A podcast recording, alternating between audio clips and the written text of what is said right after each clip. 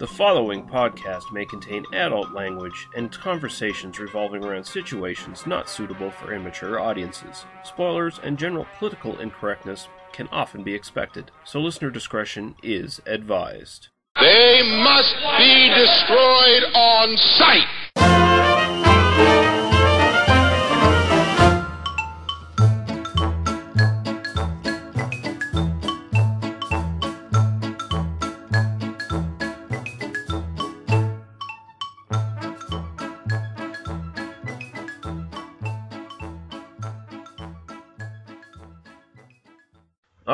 Welcome to They Must Be Destroyed on Sight, a movie podcast. Uh, I'm your host, Lee Russell, joined again by my co host, Daniel Harper, now without a beard. Yeah, that's not really going to come across on audio though. But Well, I don't know. Your beard was so big that I have a feeling that when people were listening to it, they were probably getting some bristles in their ear. there's probably just a little bit of a um, uh, resonance change uh, without the beard, um, especially with my uh, spiffy uh, snowball blue mic- microphone. you know. Yeah, exactly. so this time around, we're going to be uh, getting into some more sex comedies. This is sort of a series we are doing. The plans are to go to the end of May, unless we get tired of doing it, and then we'll just switch to something else. But uh, there are plenty of things to go through, so we might very well make it to the end of May uh, doing sex comedies. So I might regret this by the end because I kind of recommended this, and now we're watching a lot of uh, shitty '80s movies. So uh, I- I'm kind of okay with that, but uh, definitely uh, a, a lot of uh, cheesy titty flicks are in our future. hmm Um, I'm not complaining too much. I mean, I still get to look at tits, and honestly, revisiting some of these movies, you actually see a lot of stuff you didn't pick up like the first time you watched it 15 years ago. You know.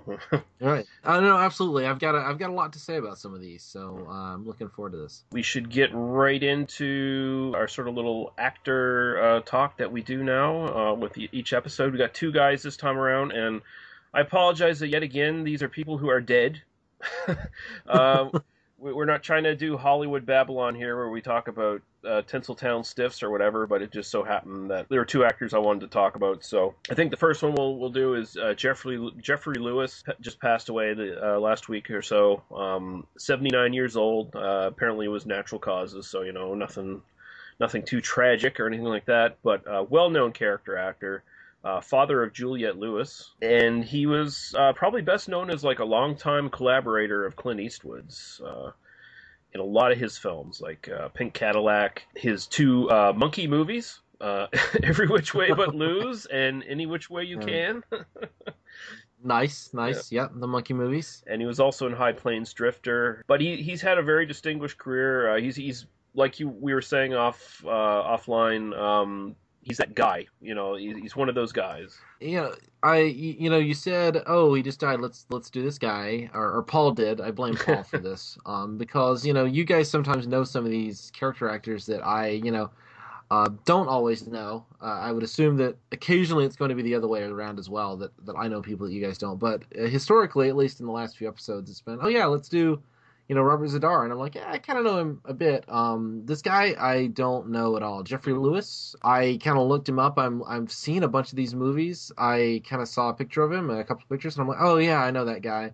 But I have no like memory of a particular role. Um, it says he was in My Name Is Hmm. Earl and uh, I kind of vaguely remember that face in My Name Is Earl because I watched that show a lot when it was on.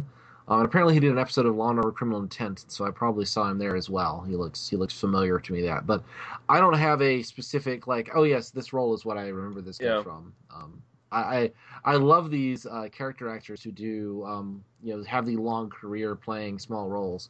Um, I just don't have a particular role that I remember this guy from, and I apologize for that because I feel like kind of a shitty person. That's all right. Um, Thank you, Lee. Thank you, Lee. You made me feel like a you shitty know, person. I blame you. if I if I can ruin one person's night, then I've I, I can go to sleep with a smile on my face. I, I'm I'm reading. I'm looking at his Wikipedia page now, and just the list of roles is kind of interesting. In a movie called Ten to Midnight, he played Dave Dante. In Fletch Lives, he was a KKK leader. And he was the best thing in that film because that film sucks. That but- film does suck. Yeah, no. Um, there was a. I, the only thing I remember about Fletch Lives is it involves a televangelist, and it's uh, there was a short sequence that involved uh, Chevy Chase as a plantation owner or something like that, like a fantasy sequence. Yeah. Um, yeah, I think I saw that late one night, very late. But yes, no, sorry. Now I'm just looking at the names and uh, going completely abstract on talking about Fletch Lives because I have no memory of this actor. So you know, that's what you. But yeah, he, but um, you know, not not a not a lot to say on him. I mean, he he is just one of those guys where you saw his face and everything, and he's one of those guys you grew up seeing him pop up in things. And, oh yeah, that guy, that guy, I like that guy. I mean, he's probably not as prominently known as like um, Harry Dean Stanton or someone like that, who Right. everyone knows his name. Um, but he was in some really great films.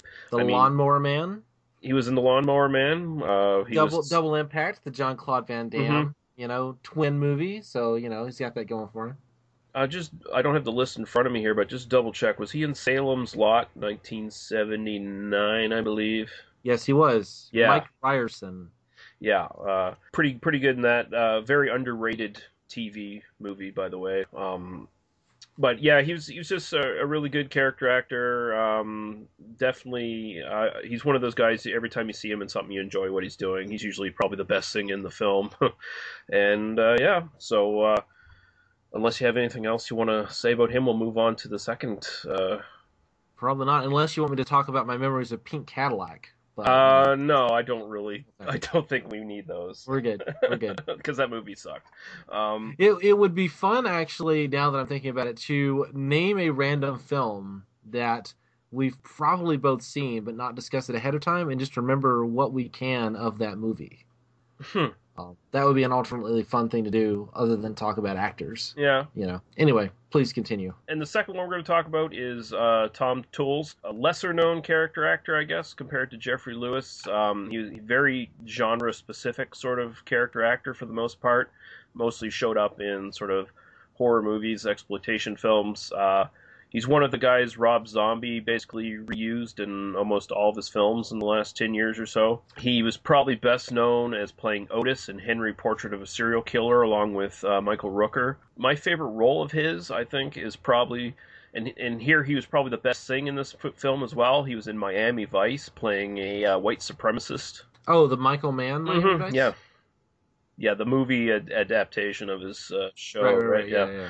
Uh, he was probably the best thing in that, other than other than the shootout. Those were the, basically the two best things in that film. Um, Right. Yeah, it's it's again. I'm kind of looking at the list of films that he was in. Uh, he he had a bit role in Dog Day Mhm. Afternoon.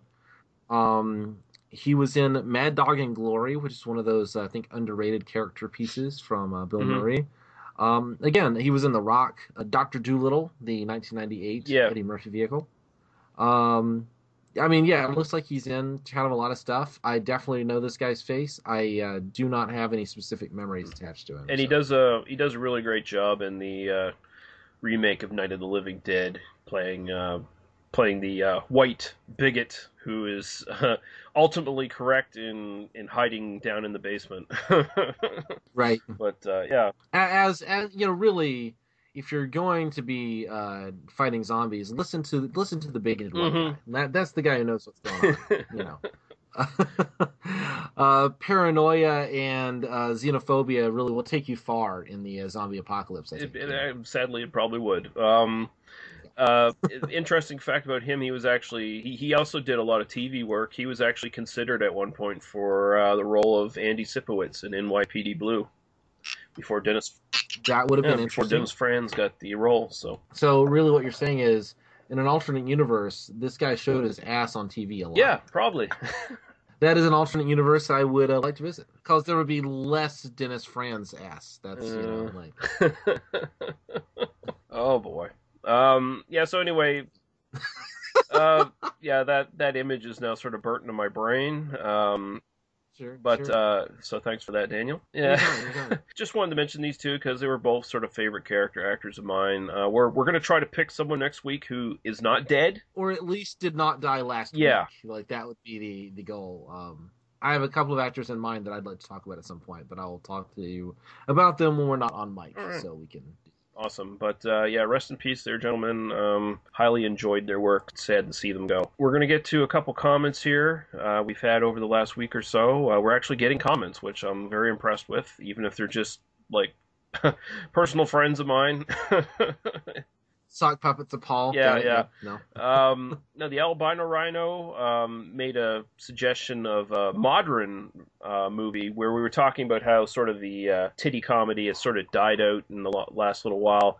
He mentioned a movie called Out Cold from a few years back that has the Oh, Hmm. yeah. that has all the the drinking, the drugs, the pranks, the kids saving the ski slope from the businessman kind of cliche. Yeah, good call there, Chad. That that is the ski patrol of the uh, 2000s, I think. You know. like a lot of these movies um they're, they're still made it's just like they show up once in a while in a blue moon and they show up on direct to uh, dvd and a lot of the times they're like more ironic than anything else like they're like hot time hot tub time machine where you know it's an ironic take on that sort of thing Oh yes, I uh, was thinking of that of that as we were talking about these, and I'm like, well, Hot Tub Time Machine is kind of the modern uh, spoof Mhm. of that. Um, another, uh, you know, not another teen movie would be Yeah. another one that I was kind of thinking about. Is that sort of like where they're just out and out doing a spoof of the the idea of of these kinds of films.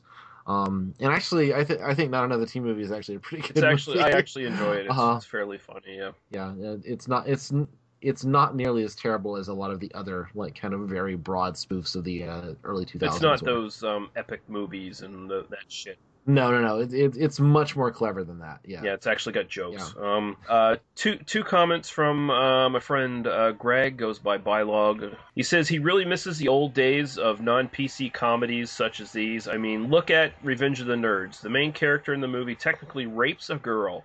Hell, half the shit that happens in these movies would land someone in front of a judge. But nobody complained about that because I don't think society in general was so sensitive.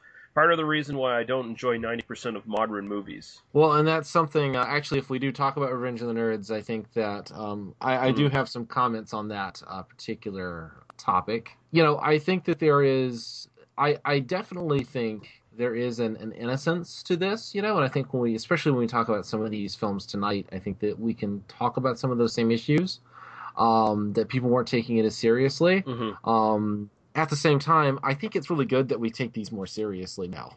Um, I, you know, I do think that um, you know there's a difference between uh, healthy uh, adult sexuality being presented uh, in a way that is non-invasive and not um, assaulty. Yeah, not not Um, rapey. You know, yeah, yeah, like like the fact that the uh, lead character, the the uh, protagonist, the good guy of Revenge of the Nerds, uh, just out and out rapes a girl. yeah. Uh, it's a bad thing. I think that's a bad thing. Um, uh, the fact that uh, they uh, invade, they do a panty raid and then install cameras and then spend the night like you know, looking at the girls naked. Uh, I don't think these are the heroes of the film. I think that you know this this is a policing. Uh, anyway, um, we'll we'll get into this. I think when we talk about yeah, Revenge of the Nerds, I think we're gonna Uh, I we're gonna do it definitely. I- so we we kind of definitely have to talk about that one because I've seen Revenge of the Nerds a lot, and I grew up with that one. hmm I think that there are a lot of. I think we really have to talk about that one in an episode Yeah. by itself. Yeah, like that one idea. is it, that one is important enough that I think it really does deserve like a full like forty five minutes of discussion. we might so- even um, we might even try to uh, structure that as maybe like the last episode in the series or something like that. I would I would be down for that. Um, definitely, uh, and we could also. We, or we could talk about all four of the Nerds movies. No, no, no, no, I've no, no, no. all. I don't I don't want to talk about the other ones. the second one at least has Courtney Thorne Smith. Yeah, well the well the the second one is like the tamed down version of the Right. first film, right? Yeah. And then um, by the fourth one, uh, they're basically just following uh, Booger around. You know, Ugh, um, he's the lead of the fourth one, so you know. Um, how did I miss Yeah, that? anyway, yeah. Yeah. Well, the last two, three and four, were made for TV. They were like Fox TV Oh, movies. well, that explains some shit. And, and Yeah. and that sounds even less risque than Married with Children, for fuck's sakes. Like, yeah, it's it's pretty much that level of comedy. mm. Um, yeah, but yeah, probably even less risque than that. Uh, but in that same general era, so um, interesting. Yeah. Um, There- There's a there's a lot to be said. I could I could speak at some length about the Revenge of the Nerd series. I, I have a uh, a pretty encyclopedic knowledge of this. well, uh, well, when we do the ep- cinematic well, when we do the episode, I'll just let you go with Wild Abandon on the sequels. So, uh, um, the other the other comment from Greg, he says you guys might want to check out uh, Wetlands. It's a European sex comedy drama that makes pretty much every other sex comedy looked tame by comparison, and there is some pretty decent amounts of nudity in it. I think it's currently streaming on Netflix, and I did I did check this one out, and um, basically he was just giving he wasn't giving it as a recommendation for us to review for the series. He was just saying it was like uh, one to check out at some point because he thought it was interesting because it, it is more of a of a drama than it is so much a sort of a sex comedy. Really, Is it a recent movie? I think it's fairly recent. Yeah. from 2013. Yeah. Yeah, yeah. Um, looks interesting. I'm looking at the Wikipedia page now. The first, hold on, the first line of the plot summary on Wikipedia. 18 year old Helen likes to use vegetables for masturbation. hmm I'm I'm down. I'm there. I will see this movie. like that's all you had to say. When the first line of the plot summary is 18 year old Helen likes to use vegetables for masturbation. I'm sold. I need no more. Uh, Yeah. What what vegetables? Uh, what size? Uh, are they organically grown, or are they uh, GMO, or what's going on here? I I I don't know. I just I know that I'm I'm down. I'm interested in seeing this film. All right. Um. Well. well, thanks. Thanks for the comments, uh, everybody. Uh, again, definitely encourage comments. Uh, you can go to our. Uh, you can leave comments, of course, under the YouTube version of this. I do that as sort of a courtesy, and also because that's where my real audience still is. So if anyone's going to pick up this podcast, they'll probably see it there first. Um, but if you want to go to the Podbean site, which will be linked, you can find an email address there as well to send direct messages. Uh, and definitely any comments, whether it's criticisms, uh, whether you agree with us, whether you want to make movie review suggestions for future episodes, uh, we're open to anything. So uh, please leave comments. We encourage it. Even if you're telling me I'm a douchebag. I'm Exactly. Definitely, definitely want to read those. you might want to scold Daniel for shaving his beard off. Um, That's that's Yeah. possible. Yeah. Um, so we'll move on to uh, things we've uh, seen in the last week or so, and I believe you have some stuff, Daniel. So I'll let you go first. I did. Um, I think partly because I we've been I've been watching the kind of shitty movies, you know, for this for this series. I sat down. My wife was out of town, and I, you know, just have a little bit more time to just kind of goof off on Netflix because I don't really have anything else to do.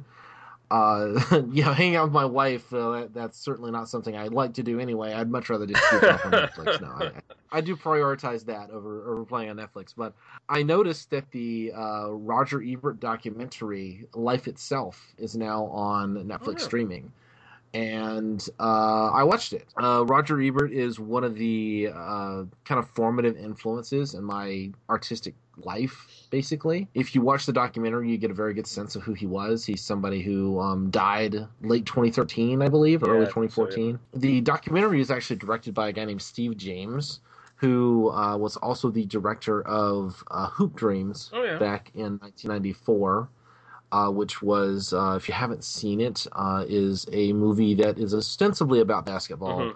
But is actually a movie that's kind of about cycles of poverty in Chicago in the late 80s and early 90s. Um, and I don't give a shit about basketball, and it's one of my favorite films. So, you know, um, life itself uh, is, you know, a, a heartfelt look at Ebert's life and uh, and his death because they actually started filming just a few months before he died. Um, you see a lot of the latter period, the, the surgeries, the rehabilitation. You see kind of what Ebert's life was like in his final days. And uh, Ebert fully cooperated. He was definitely like at the very beginning. He was like, "I want you to show this as it actually is. I don't want the sanitized version of this." And so you see, you know, just how tough some things were um, but also how much life he still had. I gotta say, I'm I'm a big Ebert fan as well. I especially found like where he started writing extensively on his blog. I I, I followed that stuff pretty much religiously up until his death. I really enjoyed it. I thought it was pretty pretty raw and brave kind of stuff he was writing about at that point, and he was uh, he was obviously a, very much at peace with the fact that he his time was probably very short. I do have I do have qualms with Ebert about some of the some of his opinions on film and stuff like that, but I mean that that should be expected. any any person who wrote reviews wrote four reviews a week five reviews a week for 40 something Mhm. years from 67 to basically 40 years you're gonna find a few where yeah no i i, I disagree with in there there are certainly uh, it's less the that i agree with everything ebert wrote as much as uh, his philosophy towards how he Mhm. reviewed films his uh, ability to talk about these kind of highfalutin ideas but in plain Yeah. language um, is something that I think all of us could could emulate better. Um, especially if you are, you know, kind of what what I try to bring to this podcast and to discussions of media is is this kind of like more bigger ideas, more kind of you know bring that humanist perspective, that you know philosophical perspective, but also not take it, uh, not try to speak in uh, academic Yeah. jargon, and try to actually bring it in a in a kind of populist way. And I think Ebert was the master of that and uh, the documentary talks a lot about his young life as well in terms of like when he was an Mhm. alcoholic. He spent several years as basically a raging alcoholic um his early days of the newspaper talking to a lot of friends and uh, that sort of thing. It's a it's a very um, nuanced look at his life. It doesn't uh, sugarcoat some of the bad stuff.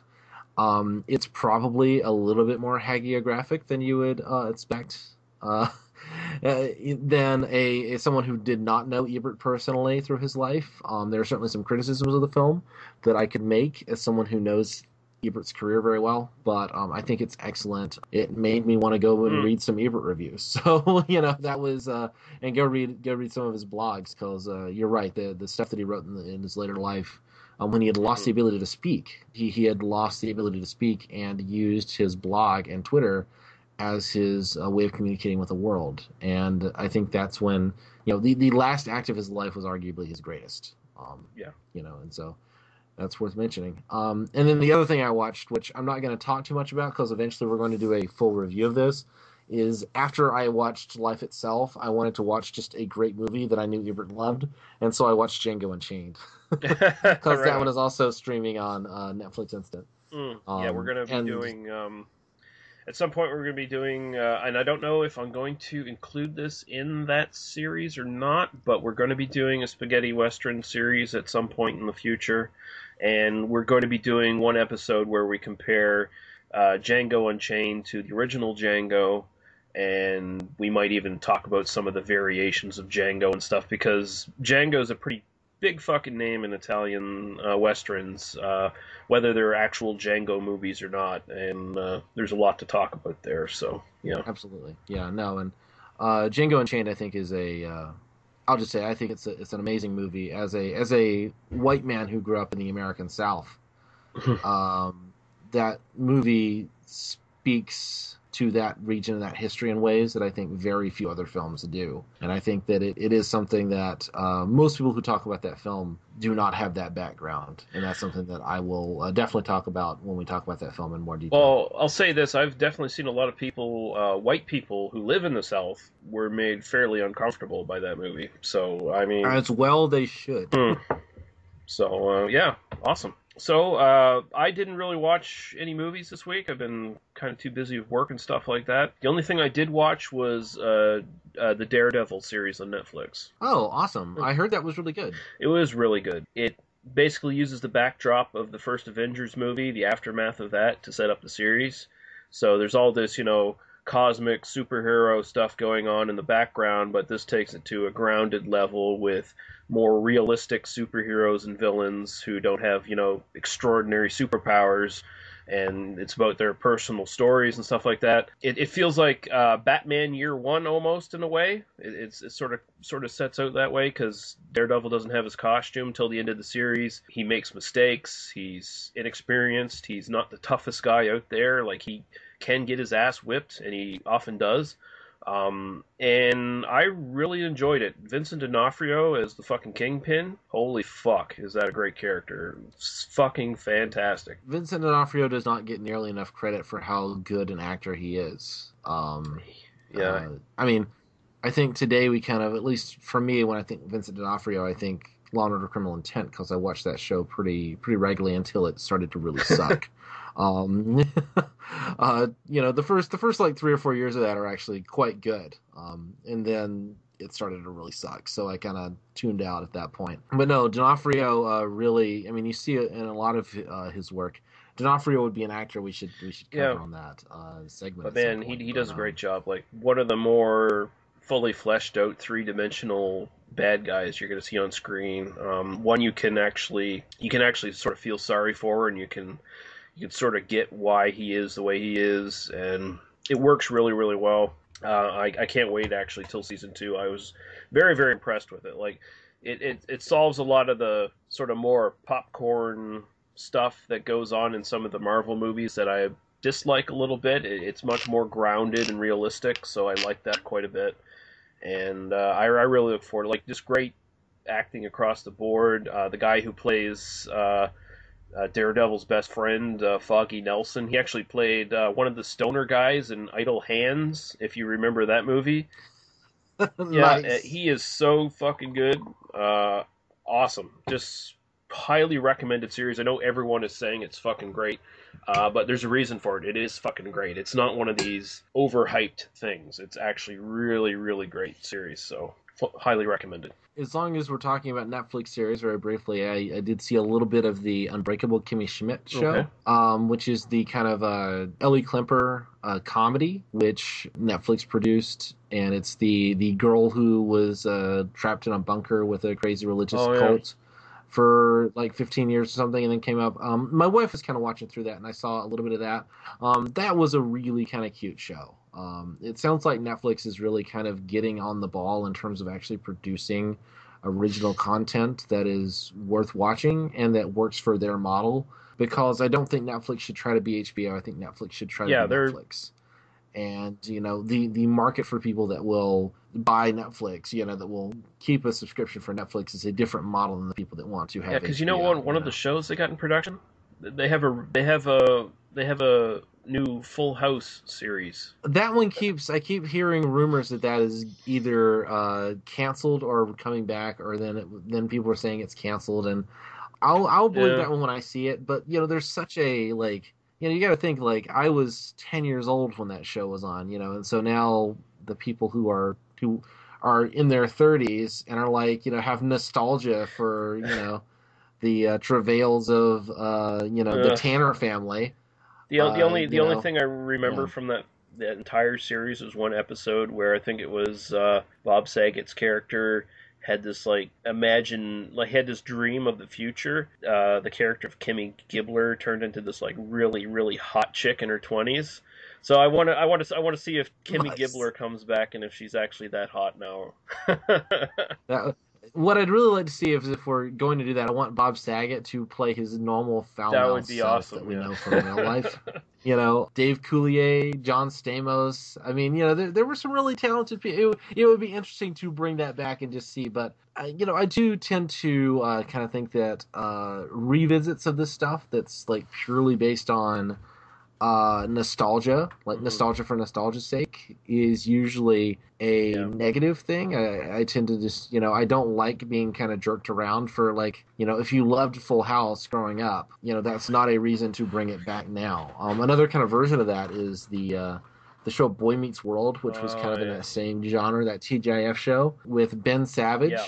They have made a show called Girl Meets World, which is Ben uh, or uh, yeah, it's the Boy Meets World, and then his wife Yeah. Topanga, who is Danielle Fishel. They have they're married and they have a daughter, and it's their daughter getting into wacky hijinks in uh you know it's like a Disney Channel show or Mm. something.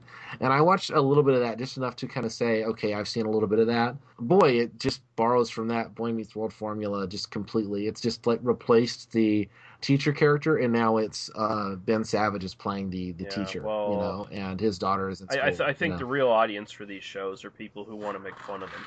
I think that's the real audience at this point. yeah, I mean, I think there's that, and I, you know, I'm, I don't know, I. If that's your thing, that's fine. I think that we're just kind of in that era where suddenly we're just remaking all this stuff from the 80s and we're trying to bring stuff back. It's, you know, it's the same impulse. And I, you know, the, the Star Wars uh, Force Awakens teaser trailer came out this week. Everybody on my fucking Facebook feed is Yeah, orgasming over this I'm-. And to me, it's like, I mean, the fact that like you see Han Solo, and yeah, Harrison Ford like wearing the costume again. I get why that can matter to you, but I'm like, we haven't seen anything yet except Harrison Ford, who I'm sorry has not given a good performance in a Mm. movie for 20 years. I mean, that's pretty much literally yeah. true at this point who has who has been phoning it in for decades now. White-haired Harrison Ford does not look like Han Solo. He looks like Harrison Ford. I literally saw that shot and thought this looks like a Conan O'Brien sketch. Like this doesn't, yeah. you know, this does this looks like something Harrison Ford Uh. came on to Conan O'Brien and they filmed that. Like that's what it looks like to me. And you know, if the new Star Wars movie comes out, and I'm gonna see it opening weekend, of course, because everybody's gonna see it opening weekend. If it comes out and it's kind of a story about these new characters, and it's like a compelling and interesting story, and oh, there's also a little bit of the nostalgia stuff, and you see like Luke Skywalker kind of get to be a badass in a brief scene or something. I'm down with that. But if it becomes a, just an excuse to jerk off on the screen about how much you loved Star Wars when you were four years old, Yeah. I don't care. So anyway, extended uh, discussion about nostalgia in, uh, yeah. TV and movies. So yay.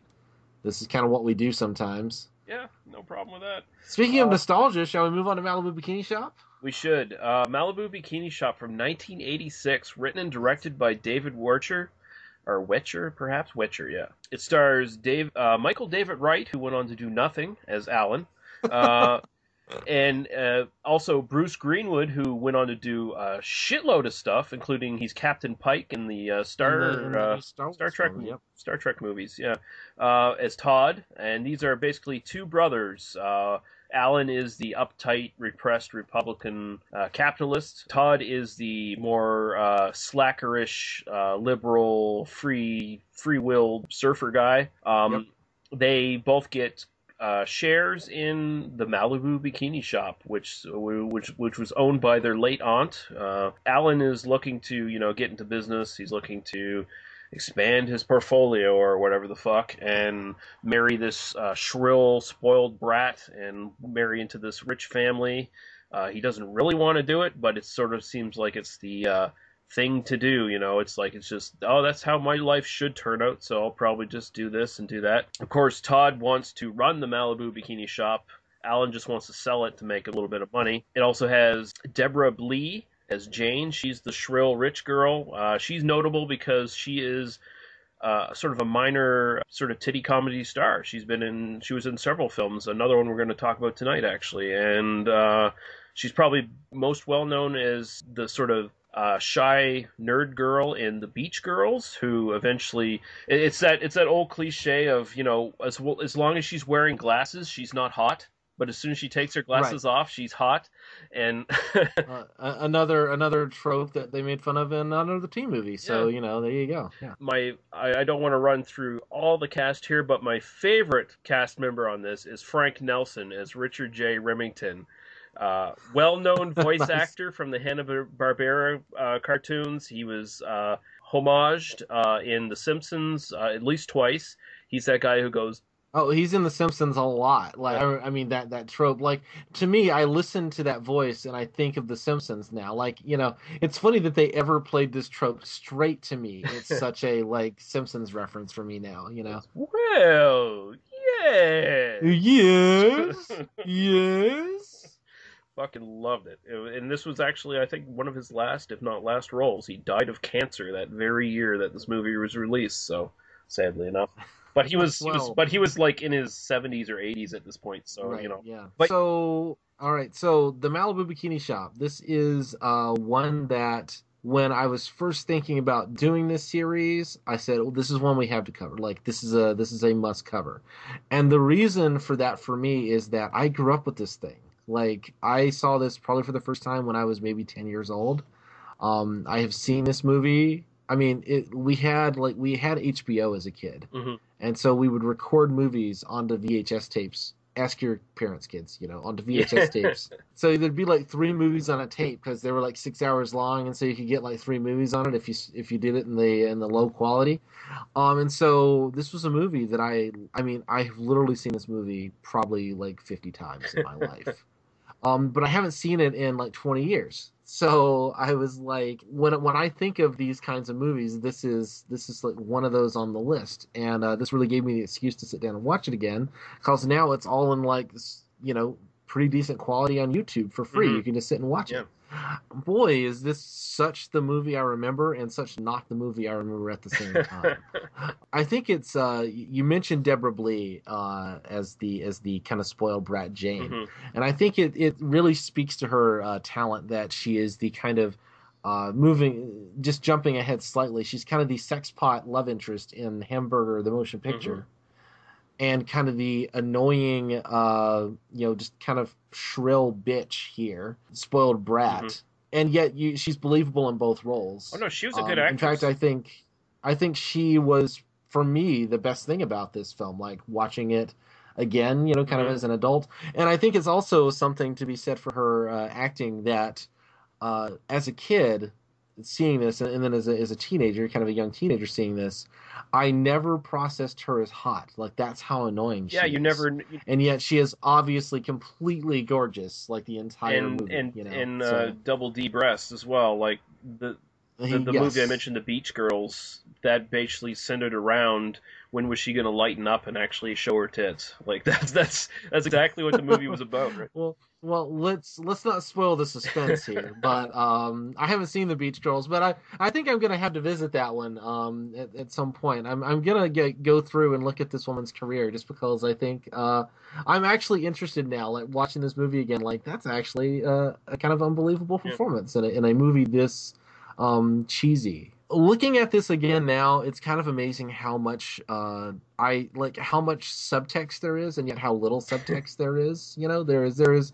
It's kind of about business, and it's kind of about like how you run a business. You know, you can kind of view the Todd character as this kind of beach bum, the way that the uh, the, the other characters in the movie, but he's a better businessman, like as what we see on screen, than Alan is just because he's the one who actually kind of understands like this is how you drum up business in this beach Yeah, well, town he knows you know what people want. Um, right? Like, he, right he, he knows what people want i mean he he's the one who who gets Mm-hmm. it uh and you know they kind of treat him as the loser and you know he is kind of creeping women's uh uh changing rooms in Mhm. the bikini shop and that sort of thing but i i think you know arguably if you if you want to view this film in a in a subtextual way you you get that like he has a point you know this isn't just alan learning to loosen up this is you know um, todd finding his purpose Mm-hmm. in life is to be this bikini shop owner and probably will run the business better than either ida the, the original owner of the bikini shop or uh, alan would have Yeah. run it themselves so uh, you know the more i think about the numbers in this film you know because they they they end up losing the the bikini shop for a while um, they have to get a certain dollar amount of money. Um, Yeah, $6,000. six thousand dollars they have to get, and you know you do an inflation calculator, and, and basically I, I, sat down and I did some numbers on this, you know, just to let you know. I'm watching the film and I'm like, I have to just look at like, um, so you so I put it into an inflation calculator just to kind of get a feel for like in Mhm. 2015. Uh, basically, just double all the values. Like that's that's pretty much the so six thousand dollars then is twelve thousand dollars now.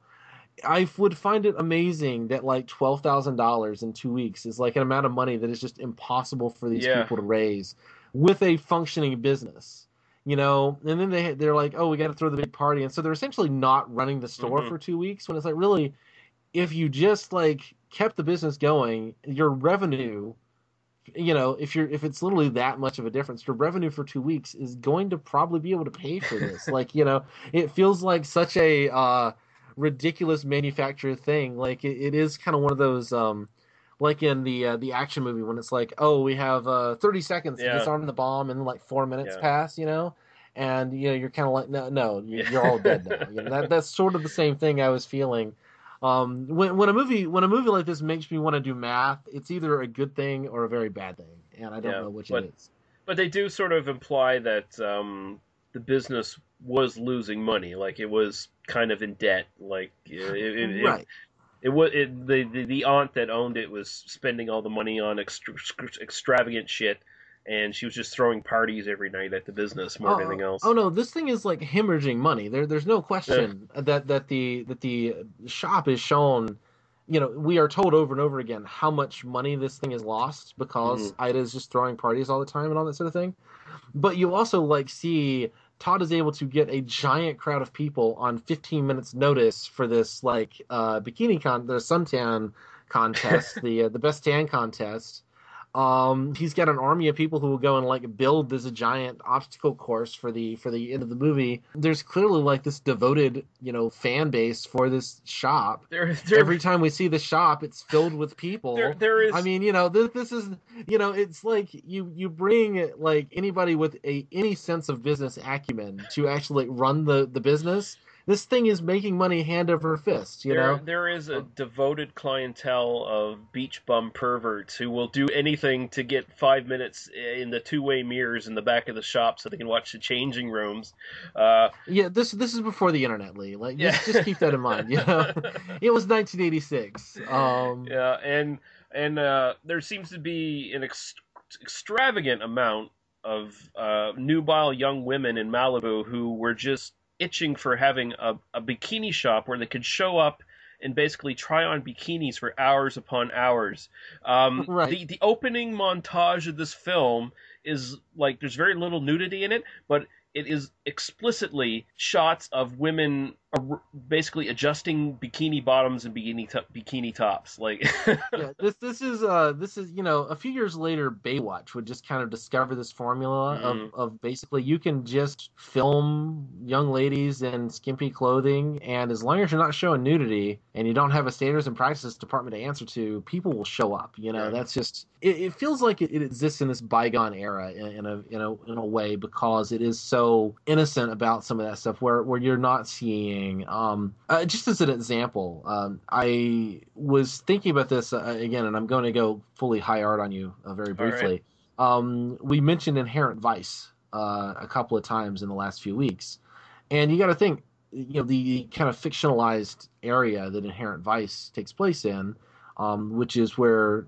Pynchon actually lived, uh, and it's very autobiographical. So that world is very new, is very real, even though it's kind of fictionalized. I kind of looked it up. Like Pynchon grew up or like lived in this area. He didn't grow up here, but he he um, in 1971 or so when Inherent Vice is set. Mhm.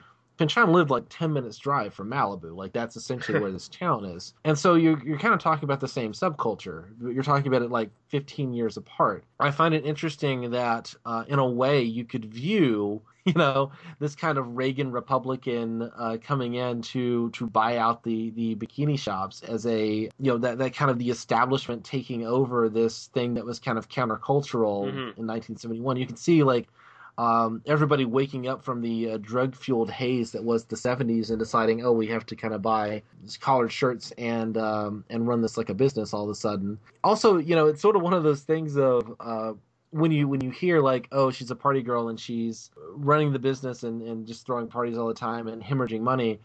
You know, for me, I'm just like again in the backstory, I'm sitting and going, well, clearly this is just a drug laundering operation, you know and she makes it lose money as a as a tax write off or something. Yeah. Like I keep thinking there's like a dark and gritty version of this film that would be just as fascinating as the uh the tits and ass on display, um, which is uh, ample and nubile, Mhm. by the way. yeah, Um, uh, and uh, a lot of real ones too, which is appreciated. well, I I enjoyed uh, revisiting this film. Mm. Honestly, I, you know, it is one where you know, not having seen it in so long, but having seen it so many times as a kid, like every time I, I kept, oh, I remember that moment, and then like suddenly it would all just come flashing back to me. It was a very interesting viewing experience.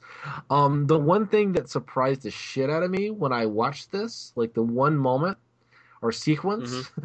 is when it just goes straight on music video from 1986. There's like two sequences where it does that. It's like the it, the final act of the film is basically like two music videos and then that obstacle course thing, and right, right. yeah. and I was like, oh my god, this is like a bad like uh, Motley Crue video. It's like a a rip off of a Duran Duran. Oh, yeah, or yeah. You know, I kept thinking of uh, especially the bit where it's like uh, the the uh, um, the war montage thing. You know, and it, and it's it. I'm like, is this is this Rio? Is this like a rip off of Rio?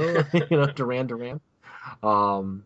Anyway, uh, I don't know. Like, I I just. This is probably something. If I sat down and took notes, I could probably like talk about this for an hour. There's there's just a lot of you know, talking about Southern California in 1986. Mhm. You know, it feels very much of that era.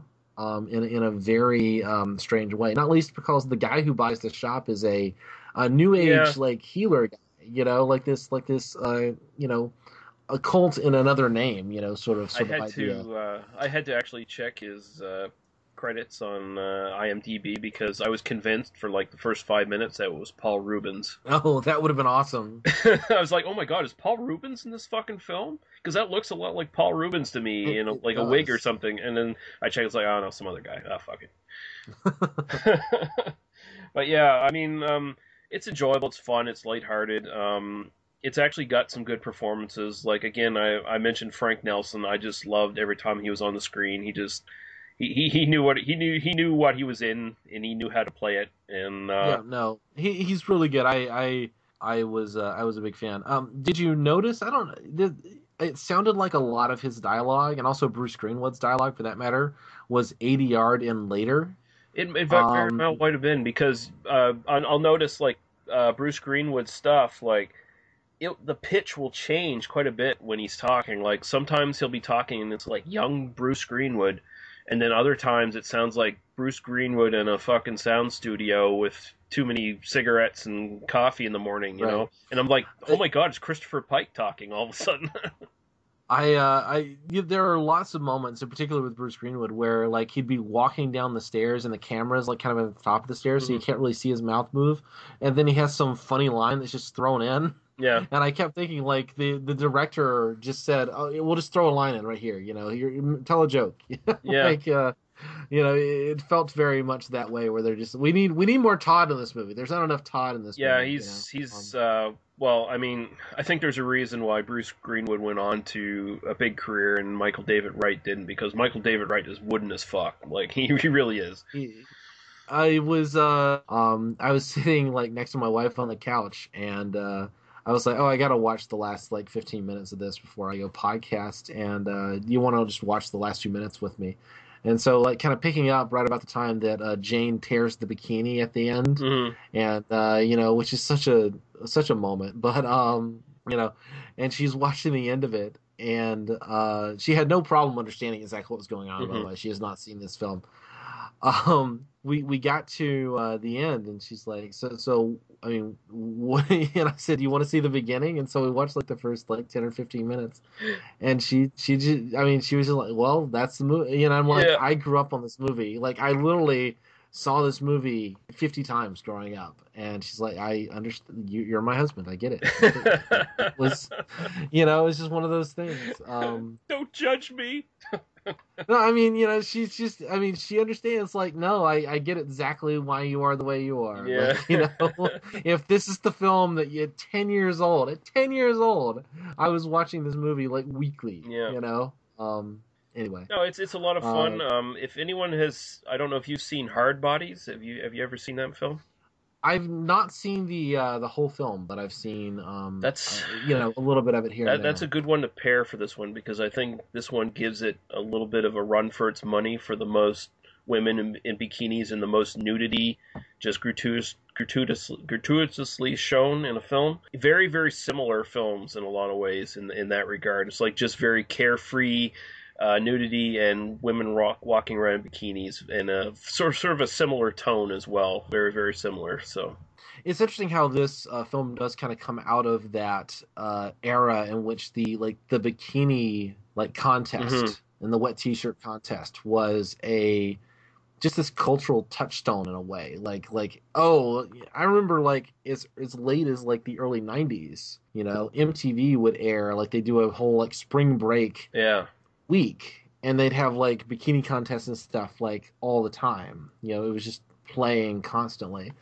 And uh you know like the the hawaiian tropic contest would be on late night usa you know they would they would do like the the beauty pageant with the girls in bikinis and that sort of thing and it's interesting how right about 1995 96 when the internet became something that people had Yeah. access to all that went away. It's it's really fascinating how um, there really is that like sharp dividing line. But you know, I, I remember like just googling some of these titles that I remembered. You know, some of these Mhm. some of these like bikini videos and stuff that I'd watched as a you know kind of a young teenager. Found a forum where there are a bunch of you know kind of older guys who are you know probably like my age. I mean, I did this like several years ago, but you know clearly a bunch of guys in their 40s who remembered watching these things Yeah. when they were you know 20 and uh they're you know like oh there's a clip from this you know like bikini show from 19 and you can go watch it and it's got some great action in it. And people remember this with nostalgia. I, I have a i have a deep appreciation for the fact that you know there are a bunch of models there are a bunch of young ladies who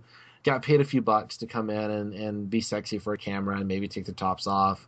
And everybody got paid. And i don't you know i hope nobody got like hurt or abused Yeah. or anything making this film. But um, it's a lot of fun. And it's it's worth a visit Mhm. you know. Um, and you don't have to over intellectualize it the way i just um, you know um, but i could keep going there there's a lot there's a lot i could talk about with this film but i think i think i'm done All right. you know Uh, yeah. Um, I apologize. I, pr- I won't talk about the other two as much because this one just such a seminal moment in my life to revisit this film now. Um, you know, oh, shit. Yeah. seminal in more ways than one. Uh, yeah. The fluid kind. I get it. Um. the, fl- the fluid kind. Yes. All right, so we'll uh, move on. Um, I think we both sort of recommend uh, Malibu Bikini Shop if you're interested in seeing that sort of film. Uh, it's, it's definitely a lot of fun. We're going to move on now to 1984 with Hot Dog, the movie, directed by Peter Markle, uh, written by Mark uh, Mike Marvin. Uh, it stars a few big names that have gone on to do some stuff, and a few people have just dropped off the face of the earth. David Naughton is Dan. He was in American Werewolf in London. Patrick Houser is Harkin, who has really done nothing since this film. Tracy Smith is Sunny, who was also in uh, Bachelor Party, and uh, that's pretty much her only credits, other than I think like Perry Mason TV series or something like that. Yeah. nice. We have Frank Koppola as Squirrel, uh, one of the more prominent characters in this film, and James Saito as Kendo, um, who actually went on to do quite a bit of things. He was actually the uh, Shredder in the first Teenage Mutant Ninja Turtles film. Really? Yeah. That's awesome. Yeah. That is awesome. And probably the biggest name in this is Shannon Tweed as Sylvia Fonda. Um, and I think everyone knows what she's gone on to do, which is kind of gross, but you know. so this is a this is a skiing movie. Hot Dog the movie should give it away if anyone knows any sort of skiing terminology at all. Hot dogging is basically referring to doing tricks and you know basically being a really good skier. I, I definitely picked this one because of our discussion with uh, Ski Patrol in uh, the last episode. It's like, oh, we got to talk about Hot Dog. Um, this is probably the quintessential ski exploitation film from the 80s. Uh, it is definitely the best made one I've ever seen. It basically involves Patrick Houser's character Harkin. He's going to these uh, sort of world championship at this ski resort. Um, he's the young farmer from Idaho who has dreams of making it big, and so he sort of meets up with Tracy Smith's character, uh, Sunny. Um, she's sort of just hitchhiking across the country. Apparently, they sort of hit it off. There, there's obviously this implied uh, romantic thing going on between them, although they're they're trying to play it off as being like sort of a casual relationship at best. They they go to the uh, resort. They meet up with this sort of uh, the the ski rats who are the regulars there, who basically they probably have no other lives other than hanging around and skiing. And the the biggest thing in their life is this event when it comes up every year. Uh, they run into the villain of the film, John Patrick uh, Ruger, as Rudy. He's this Austrian. They basically call him a Nazi in the film. they have no problem saying Right. that. Uh, he's this arrogant uh, ski guy who's like really, really good and hates all Americans, and you know, so it's that typical sort of setup. And basically, it's uh, the conflict with the sort of uh, American ski rats against the Austrians and their various struggles together, as well as the romance angle between uh, Harkin and Sunny. And um, Shannon Tweed uh, is sort of thrown in there as sort of a third person and sort of a love triangle kind of thing because she's this sort of rich sex pot who wants to sleep with all the new up and coming skiers every year. So um, that's that's sort of where we're set at with this film. Um, I'll go to you, Daniel, for your first impressions on this one. Sure, uh, and I'll be I'll be much briefer on this one. I, I apologize. I know I, I spent a little bit long on Malibu Bikini Shop, but you know this this was the only one that I had not seen before Mhm. um, of the of the ones we've covered so far. I uh, don't know how I missed it. Uh, I I don't think I'd seen a single frame of this before sitting down and watching it. Um, so I, I came to this one fresh. Probably the uh, thing that surprised me the most is how it's very uh, much kind of cut into thirds. Uh, the first third of this film is kind of the two main characters meet, David Naughton and uh, the girl, uh, Sunny, meet. Yep. Um, and it kind of feels like a, a kind of small scale like character drama, like Mhm. you know, not not as well acted as as like one of the like one of the good ones but you know you kind of see oh they're kind of forced together. They're kind of you know she's a hitchhiker. He picks her up. He's got the skis in the back. She's like what the fuck's going on? You know it's it's kind of this uh this weird kind of meeting of of disparate characters who kind of come to find a relationship together Mhm. which i kind of appreciated. Um it feels very small scale. It feels very kind of intimate. It feels kind of um I don't want to say gritty, but it but it definitely has this kind of like lived in quality. You know, it almost feels like an independent drama, you know, sort of thing. Um, they do have this uh, kind of uh, scene where they end up uh, against against their will in the kind of love seat, the the the uh, the um, you know the the erotic hotel room sort of thing Yeah. towards the beginning. Uh, the honeymoon suite, which is uh, one of those tropes that's just like you don't see that anymore, No. but you saw it all the time in the 80s and, and early 90s. You know when the two people who aren't don't really like each other end up in the like you know vibrating bedroom you know Yeah. um, sort of thing and uh, you know i thought it was fairly well played because they do kind of act like people that you know okay it doesn't feel like it's this kind of goofy cheesy thing um, in the way that uh, the other two films that we talk about you know are, are very broad and Mhm. cartoonish particularly when we get to hamburger Yeah. very cartoonish um, not necessarily a bad thing but coming after like as i watched hamburger first and then i watched this one Ah. um, this feels like a a uh, a very restrained drama compared to uh, the other two films that we are discussing tonight. Um, then you move on into kind of some some wacky hijinks, some some some drugs and Mhm. some some alcohol and some playing of hockey without skates. I don't know if that's the thing you do in Canada, but uh, you know, okay, I don't play hockey, so I don't know. Um, and then you get a bunch of ski footage at the end, and you Mhm. throw a little some tits in the in the middle and some uh, some sex stuff, but uh, very little actual like kind of sexual content in this. It's much more about like, and then there's some awesome skiing for Mhm. for a while. Um, Yeah. I did skip the uh, wet T-shirt contest, which is the highlight of the film, obviously. Um, but other than that, I, that's kind of all I have to say about this film, uh, unless you jog my memory on something. But Yeah, it, it, it very much is. It, it relies actually heavily on the skiing footage. Um, that's because of Mike Marvin, who uh, before this was basically he did he basically did second unit directing on this film where he filmed all the ski footage. That's where he sort of made his bones in the industry. He was he got noticed for doing like films about like skiing and stuff like that. Before that, he was like a folk singer.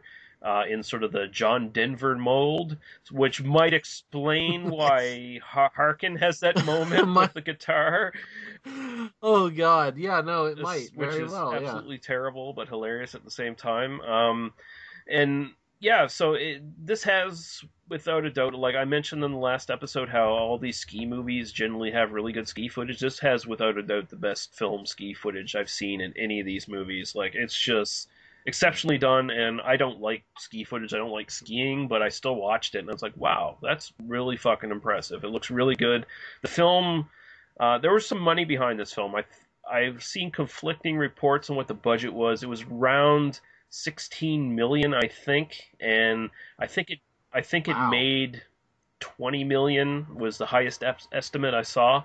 Um, it did make some money. I mean, 16 million in 1984 would make it really. I mean, today we don't think of that as that's nothing, Yeah. but in in 84 that would have been a really pricey film. hmm Um, yeah, so especially for that genre. Um, the the movie. uh, to be in comparison, I think Superman 2 cost something like 22 million or something like Yeah. that. You know, Yeah. Um, Um, I, I don't I don't know if I can trust the uh, the figures from uh, Internet Movie Database because sometimes they get kind of wonky, weird sources. maybe that's adjusted for inflation. I don't It, know. it maybe who knows, but um, yeah, there, there's this sort of has the um, this doesn't follow quite the uh, rich developer trying to take over the place.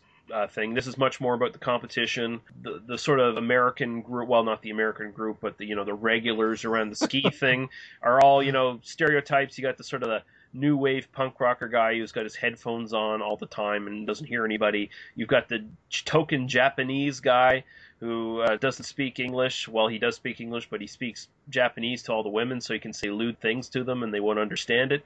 And then you've got Squirrel, who is about two thirds date rapist and one third a guy who should be on a beach somewhere surfing instead of skiing. And the, there's a couple other characters in the group, but you don't see them hardly at all. They got like maybe two lines each. And uh, it, it, basically focuses on the characters I mentioned. I, I thought uh, David Naughton did an okay job as Dan. He's sort of the old pro at the at the resort, you know, who's more interested in drinking than doing anything else. Um, yep. I, I, enjoyed the characters. I enjoyed the acting. Uh, even Shannon Tweed was pretty good in this one.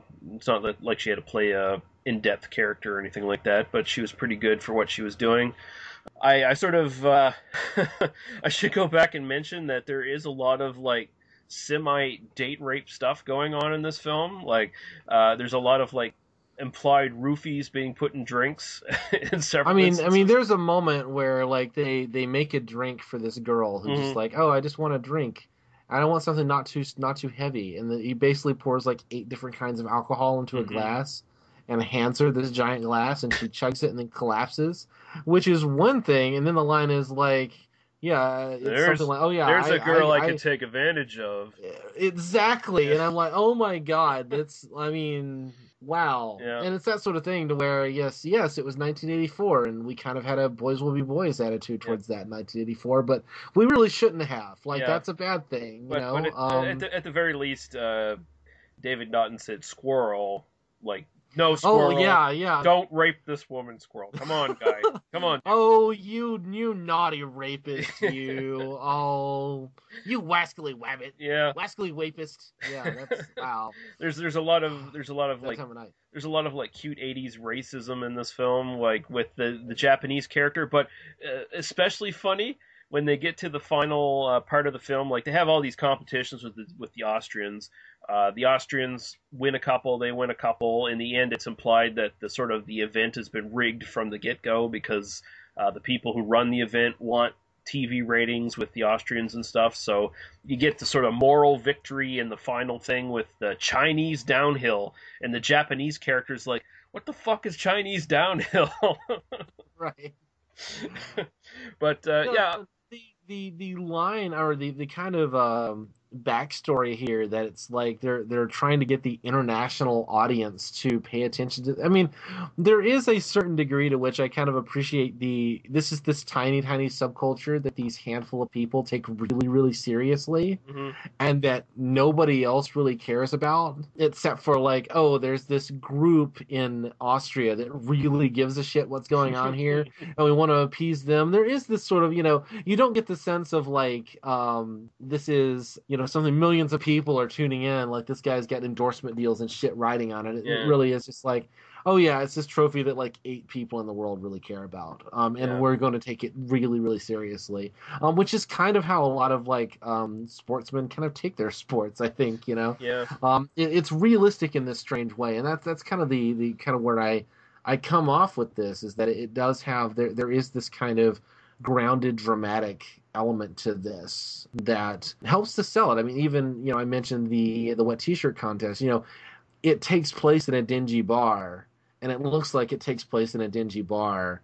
And the patrons are the exact kind of people that you would expect to be in this shitty little ski bum bar. at the, and the uh, person running the wet t-shirt contest kind of uh, forces women to partake in the to to um, be in the contest, uh, sort And- of vaguely, not willingly on their part, which is uh, also I think realistic for the time. Like, um, yeah, no, it it felt uh, very uh, grounded to me, and that's that's it was surprising to me how grounded this felt. and would you like to know who the MC of that wet t-shirt contest was? I bet you're gonna tell me. That is Sandy Hackett, son of Buddy Hackett. Wow. and he shows up in the next film we're going to review as well. So there's another there's another connection. But um, I actually really like this. This is one. This is like for you. Uh, you say Malibu Bikini Shop. That's one you watch tons and tons of times. This was like the one I watched tons and tons of times growing up. Sure. I never get bored watching it for some fucking reason. I don't know why. I hate skiing, but I still watch it. Yes, it's not as quite tit filled and raunchy as some of these films, but there is an ample amount. Uh, you know, you see Shannon Tweed. There's another Playboy playmate, Crystal Smith, at the beginning there, the one in the hot Mhm. tub who comes to the counter of the hotel. Who the, that's a great moment, by the way. And again, like you can buy in 1984, the owner of a uh, you know does not give a fuck hmm is um, basically having sex in a hot tub. This annoying guy comes up, and she's just completely like, "Yeah, fuck you, whatever. Take Well, see she's- my tits." You she's know, she's outright propositioning uh, Harkin as well. She's like, "Oh, Oh. you're you're freestyler, are you, or whatever?" Yeah. Oh, you want to come join? Yeah, we're, Yeah. we're I'm down with it. You know, you definitely, um, you know, again, it feels like a realized world with realized characters, and, Mhm. and you know, it's probably the most cohesive as a film of the three that we're Yeah. talking about today. Like I've, I've I've only got two problems with the film, really. I mean, I, I can forgive the sort of uh, innocent boys will be boys date rape shit that goes on, and you know, it's like you, you know, you- that, that's the genre. Like at some Yeah. point, the fact that we're talking about these at all is sort of like okay, that just goes with the territory to some degree. I keep bringing it up because I think it's important to keep bringing up that it's definitely present, but you you do have to kind of just go with it to Mm, some. but there's there's only two things that I don't like about this film. One, the film concludes very quickly, and Mhm. Shannon Tweed's character does not get any comeuppance at all. Like she is sort of like in behind the scenes playing people against each other. Like she's in that sort of love triangle. She's trying to take Harkin away from Sunny. At the same time, it's implied that she's still with the uh, German dude or the Austrian dude. Like they were, it's mentioned that they were former boyfriend and girlfriend. So it almost it's implied that maybe he was using her to try to screw up Harkin, you know. Um, but they never really spell it out explicitly. There should have been some moment where Tracy Smith's character got to get one up on Shannon Tweed's character because actually she pretty much just owns Tracy Smith in every scene they have together. she just, you know, talks her down and treats her like crap. And the only other thing, I wish the girl in the gondola got her tits out. no, yeah, yeah, I can I can see that. Yeah, Yeah. no, I, I'm with you on that. Yeah. But but other than that, I, I really do like this movie. It's it's probably one of the best made uh, sort of '80s sex comedies there is, and it's like like you're saying that there's it's actually dramatically fairly solid. Like it's surprisingly fairly solid that way. So Yeah, it, again, it feels like a real movie. It's sort of it reminded me a bit of the original Caddyshack. Mm. It reminds me a little bit of Caddyshack in the sense of it's kind of a comedy. It's I mean, it is a Mhm. comedy. Um, it's got some kind of sexual moments. It's got some uh, some some cool stuff in it. It's it's got a bunch of stuff, but it, it does kind of feel grounded in this reality to some Yeah. degree. It do, it doesn't feel like it's this. I mean, it is. I mean, Caddyshack in particular is this you know kind of crazy off the walls comedy um, at times, but then there's also just kind of on some level, it just kind of feels like this is just kind of what people are like in this yeah, subculture. So, um, I don't know. It, it just it kept. It was almost like it was harder for me to uh, enjoy it on the uh, you know just kind of fun, laughing at the tits and assiness of it Mhm. because I kept kind of going like, oh, there's actually like a character drama here Yeah. that I'm kind of interested in following. You know. Um, anyway, yeah. Uh, all right. I can't believe I couldn't remember the title of Caddyshack. Uh, you know. I kept thinking Groundhog. I was like, no, it's Oh, not Groundhog yeah. Day. Fuck you, you know, but you know, because the Groundhog is so And Bill know, Murray and- prominent. yeah. yeah, Bill Murray. It just, it's not Groundhog. Fuck you, Daniel. Come on, seriously. No, no, no. Caddyshack. All right, we'll move on to Hamburger, the motion picture, 1986, which is sort of a spiritual sequel to this film. Uh, written by Donald Ross, directed this time by Mike Marvin, who was doing the second unit directing in Hot Dog. He came on in the last minute to direct this film because the original director was shit canned like a few days in. And Mike Marvin took the job at the last minute, came in the day after he was given the script, and had to reshoot most of the opening of the film. Considering that, I think he did a pretty fucking good job for this. Um, it st- it stars. Let's see here if I can find. It. Yeah, Leigh Leigh stars in quotes Yeah. here, I think, on, on some of these, uh, you know, starring. Uh, Yeah. No, please. uh. Leigh McCloskey is Russell. He's the main character. Um, you have his friend Sandy Hackett as Fred Domino. Um, as, as we mentioned, was in Hot Dog as the wet T-shirt contest uh, MC. Um, it has Dick Butkus, famous uh, football coach, as Drootin, sort of the hard nosed sergeant uh, character. We have Randi Brooks, who was sort of also a minor sort of TNA celebrity in the 80s uh, as Miss Vunk. Um, we have uh, some other characters here. Uh, Jack Blessing as Nacio Herb Zipser is sort of the nerd character. Debra Blee shows up again here as Mia Vunk, the daughter of Lyman Vunk, who is sort of the uh, patriarch of this fast food empire. John William Young as I'm not going to say this name right. Uh, Presto Presto Papanik. I, I don't know, but he's the big fat guy um, who the scientist? No, guy? he's the he's the big fat guy who keeps shocking himself. Oh, oh, yeah, yeah, yeah. yeah, Sure, and sure. Chip McAllister as Magneto Jones, which I think is a character we're going to be talking about in some depth in this one. Um, I think yeah. so. Yeah. How much time you got? Yeah. Mo? Do you want to start, or shall I kind of kind of do my over intellectualizing? well, I'll now? just give a really quick uh, summary of the plot. Essentially, uh, the character of Russell, he's this sort of uh, sex addict. Well, he's not even like sex addict. He's just this guy that women throw themselves at. he's he's the perfect everyman Hmm. character in the sense of he's a completely ordinary guy who is uh, irresistible to women with no uh, with no effort on Mhm. his part. This is someone I identify with. In Yeah. like I am, you know, 100% on board with gorgeous women, including the uh, psychiatrist who's trying to treat him cannot help but lower their panties in his presence 15 seconds after Yeah. meeting him. Uh, um, this is very realistic, grounded, uh, something that every person can Exactly. relate to. Um, so basically, his his problem is he can't focus. Uh, big surprise there. So he's basically dropped out of several colleges or flunked out of several colleges, and he has a big inheritance coming up. And his parents are like, "You have to get into a college to meet the requirements of getting this inheritance." And what college can you get into? Every other one you flunked out of. The only one available that he might have a chance at is uh, basically these this uh, Hamburger University. It's what uh, what's the name of their fucking company? I can't remember. It's uh, Uh, Buster, Buster Burger. Burger. Yeah, Buster Burger University, and it's like a twelve week course. Tuition is free. Where the fuck are you gonna find that anywhere? And it, Right. it's actually based on like Hamburger University with. I, I have a feeling this is not an accredited university, though. I mean, I, I you know, it feels like you know, can you really get a bachelor's degree in in flipping Yeah. burgers at you know for twelve weeks? I, I don't know. It- but- it's it's definitely anyway. based on like the Hamburger University for McDonald's, where you train to become like a, a middle management or upper management person and get a franchise and shit, Mhm. right? So basically, he goes to this. He meets up with this big cast of weird characters. Basically, crosses the wrong side of Dick Butkus' character is Drootin, who's you know trying to punish everyone, but he especially wants to punish him because he basically falls uh, in a relate in love with uh, Debra Blee's character of Mia Vunk, and she feels the same way. And uh, Dick Butkus's character has eyes on Mia, so that's the main conflict in the film. one thing that uh, this is one that I had seen. I had seen this as a kid. Didn't have clear memories of it. Uh, just kind of um, didn't watch it a lot. Um, I'd probably seen it two or three times or something, you know. But but um, really didn't remember it at all. Um, I'll tell you the one scene that was like definitely. I know this scene is in the film, and you're going to like that. This is the part that I remember. Is towards the end when they feed the uh, laxative formula to the uh, the eating club, and they Uh, all rush into the bathroom, and there's an explosion.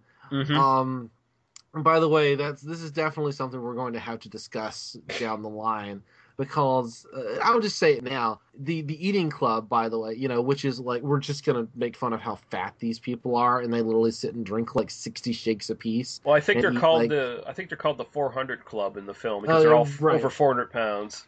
right um you know and it's it's a sign of like the the mindset of this film it's the like you're literally supposed to think that these human beings are that animalistic that they are oinking as the you know like that's that's how literally they treat this thing. So gives you a sense of the tone of the film i think Mhm. to to uh to to just put it that way. Um definitely one of those moments of like you know i'm a heavy set guy. I like to eat. This was uh anyway but that was my only like clear memory of this film was that sequence at the end. Um the second film we've discussed in this series that involves people being force fed something that makes them sick Yeah. by the way. Uh, another uh genre staple of these of these kinds of movies. Probably the the one thing that's really interesting about this, besides the fact that um, it's there's, there's a fair amount of uh, kind of TNA action, and there's a fair amount of uh, female desire, like like uh, being taken seriously in the Mhm. film, which is something that I that I like seeing as a you know as a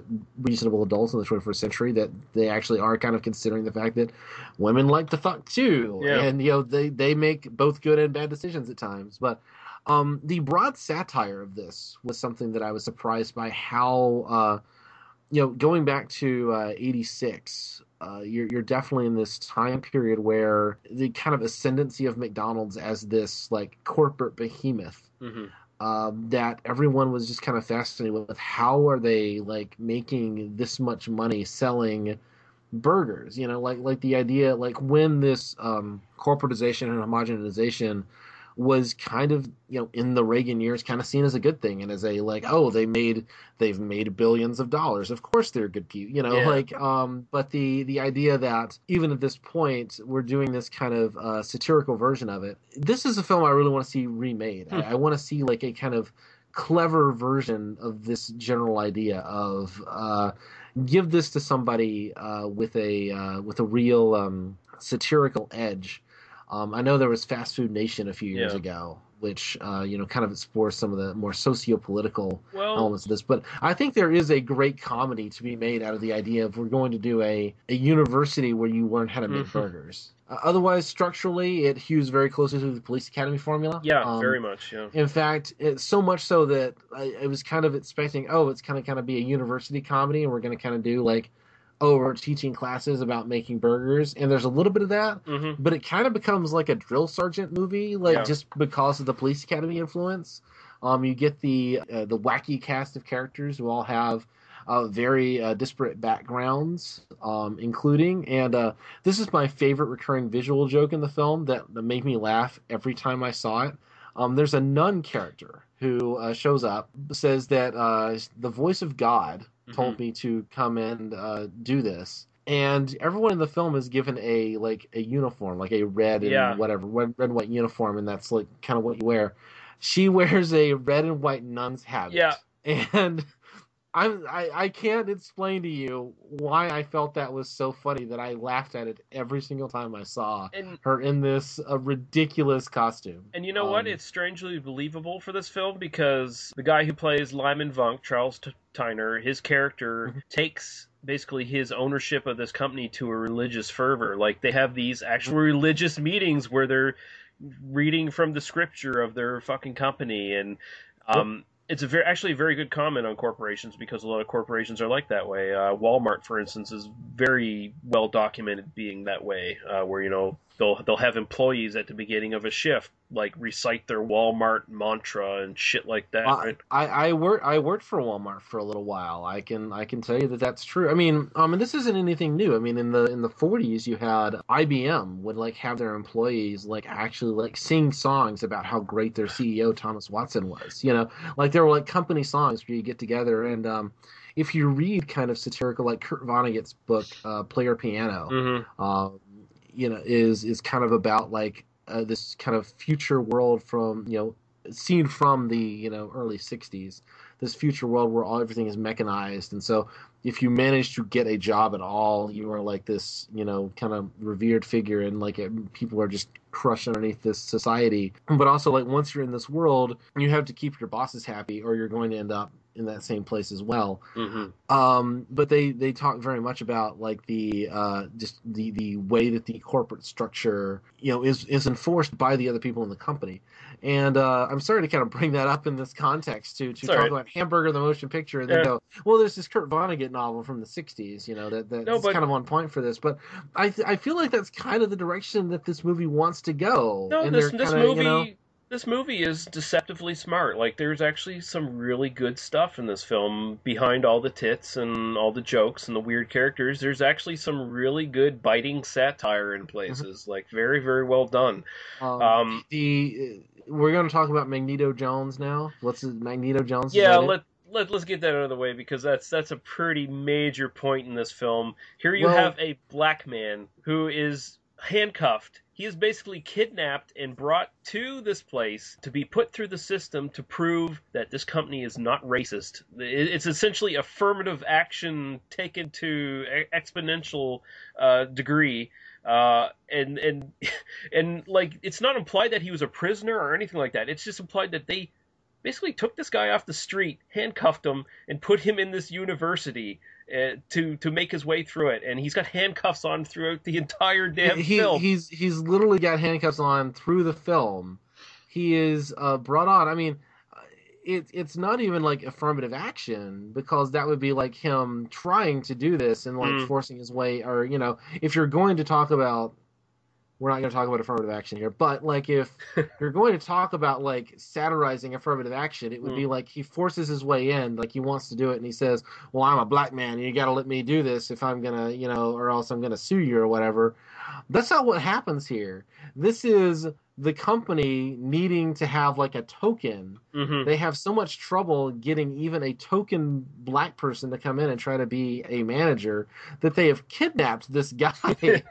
and like I kind of got the feeling that he was that like they picked him up on some charge or something. Like he like I I kind of got the feeling like he was kind of brought in from like the the justice system or something. You know, like he was jaywalking and like, so, all right, you'll Well, do. You'll you'll be our new manager. my a- guess a- my guess was it was probably an obscenity charge. He was probably at a gig because he's he's a musical performer. He's he's Mhm. done as a sort of a amalgam of uh, Rick James and Prince and maybe a little bit of Michael Jackson thrown in for good measure. Sure. And so Luther Vandross. yeah, know? yeah. So so he's like you know he's this very flamboyant like sort of black R and B '80s kind of guy, and yeah, it, it's almost it almost feels like actually he, he you know I don't know if you've seen this film. Uh, Clint Eastwood one um, was it? Uh, it's not it's not Hamburger Hill. It's uh, it's the one where Clint Eastwood's a drill sergeant and all these ragtag guys go under his wing and um, and there's this character in there played by uh, I think it's Lawrence Flit Laurence Fishburne is very much similar to this, where he's like he wants to be a performer, and and he's you know he's being, basically being forced into being uh, part of this um, military unit. I, it's it's in the eighties. I will. We'll have to find the uh, film. I, I was googling it. I, I can't find it in Yeah. ten seconds. But but it no, I haven't seen that film. But it sounds uh, interesting. but it, it Um, really reminds me of that. oh, excuse me. And yeah, like viewed in modern context, like very very problematic kind of thing. Right. But, but Well, I mean, it's it's like you can't even like blame. Again, you can see this as the filmmakers trying to make a point about Mhm. like you know, oh, we're not racist, so we're we're gonna hire a Negro. Yeah. Yeah, like like. And I apologize for you know kind of putting it that way, but that's sort of the mindset that you kind of see that these guys have is, oh, we'll we'll put one of them people in a position Yeah. of authority, and that one will isolate him, but we'll have one, and then that's the guy we can point to and say, see, we're not racist, and that's pretty much the way this shit works a lot of times is you know like you know in lots of organizations oh we want to look diverse so we'll put our one black guy on a uh, on the recruitment poster in the Yeah. in the you know um everybody just kind of accepts it uh Yeah. it's a really interesting kind of dynamic um Yeah. another uh, another very um 1986 moment is the uh, revolutionary uh, South American uh, character from um, Guatemala, from or- from or from gu- guacamole guacamole. from yeah, guacamole. um in another movie you think this is like bordering on this like racist uh stereotype of what you know people from central america are like Mhm. but then you also think like i mean it has to be intentional on some level you know i'm sure that there are elements of this that are like the racism of 1986 and this kind of genre Mm. but they're trying to make a point about like the way that we see Well, you know I, I think there central was, america you know I think there was I think there was some sort of subtle thing going on there that actually goes way back to uh, the sort of Zapata film genre, which is a subgenre of spaghetti westerns that was about the Me- the Mexican Revolution, which Mhm. you know basically making comments on uh, American capitalism invading Mexico during that time, trying to take controlling interests in the country.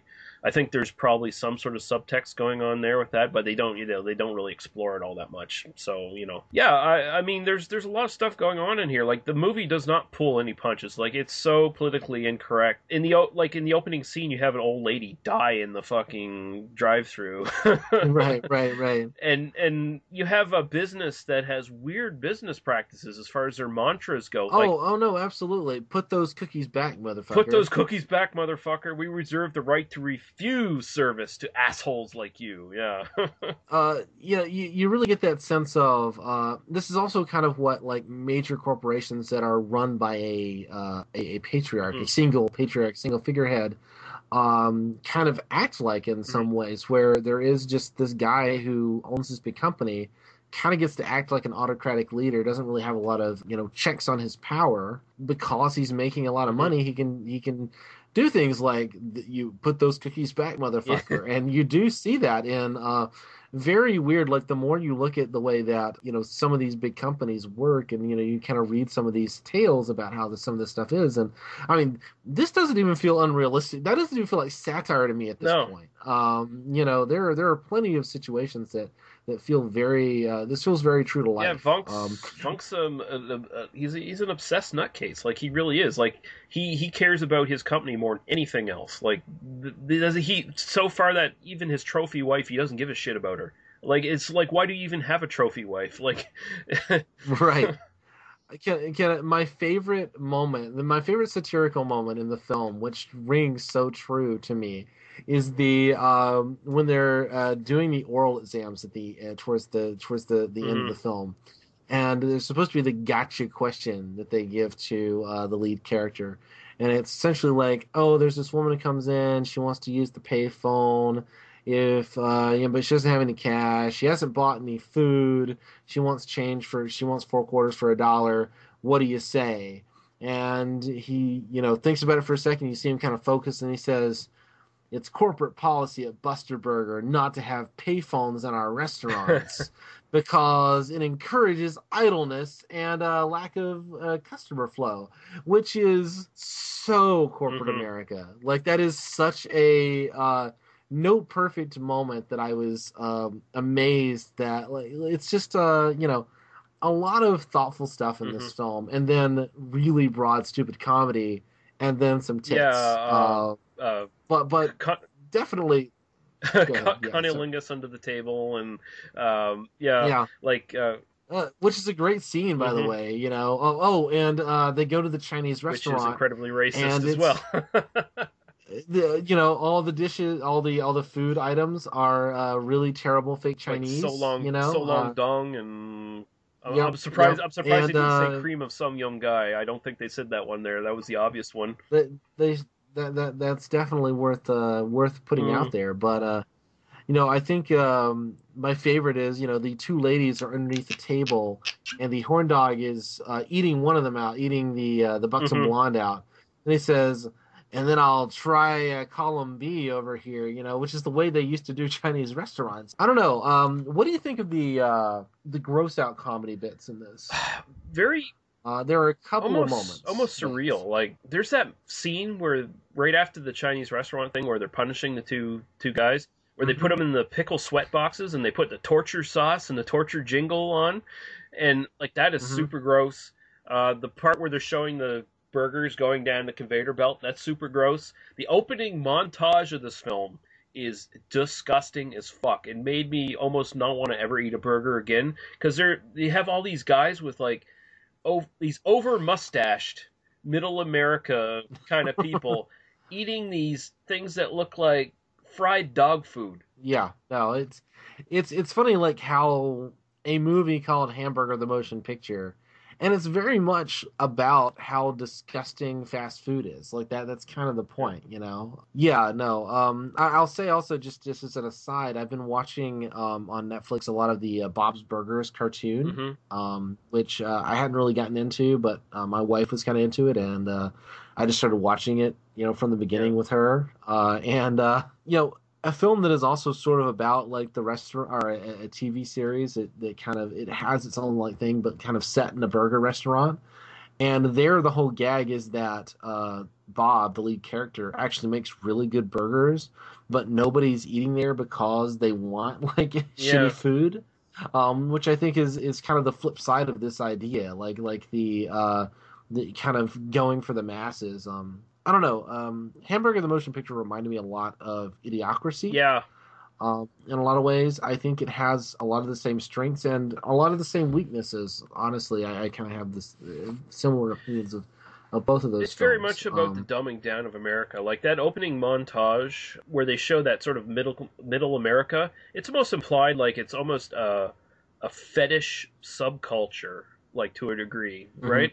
Like where you see the guy, they're they're all you know they're all fat. They got mustaches. They got weird hats on and stuff. It's almost like a Walmart sort of culture kind of thing. Same deal where you know. mhm. Uh, you see the, the the internet memes of Walmart sort of people. There there really is a kind of a Walmart culture as far as customers go. You know. So Sure, sure.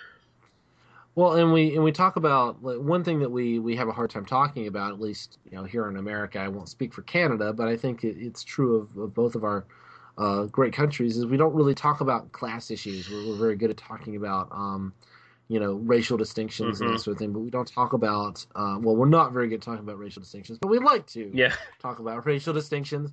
Um, and so many of our of our the, the, the things that we talk about are, are really class distinctions. And um, I think that there is an element of talking about it's that punching up versus punching down thing. Yeah. You know, making fun of the people who are you know a, a, person making a film who is in that point in your life to where you are making it what is presumably a fairly decent budget um, motion picture, Mhm. and you get to write this, and, you, and then to make fun of the customers of a place like Buster Burger or McDonald's um, feels over the line to me. Mm. You know, I mean, kind of portraying the food as disgusting, portraying the feels okay, but kind of talking about the customers. Uh, kind of feels a little a little mean spirited, which also kind of going back to what I was talking about at the beginning, the uh, the the eating club, the the 400 Yeah. club. Uh, you know, it's sort of that same phenomenon. It's, it's making fun of fat people because they like to eat. Although, uh, you know, the guy who's trying to be on that weight loss program joins their club at the end, which I, you know, and, and he kind of they're they're all kind of friends, and you kind of get that like, yeah, maybe it's you know like maybe the film's trying to you know yeah. apologize a little bit. You know, It's it's, end, it's you know? weird. Like the film had the opportunity to um, talk about diversity and everyone accept themselves for what they are, but that's what Police Academy does. This one does not does does not cash in on the on the premise in the end because in a Police Academy film, everyone who's different uses their different skills and talents to aid in winning the day. In this one, it does not happen. These all these wacky No. characters, they're all fucking useless. They they They- have no they are, skills at all.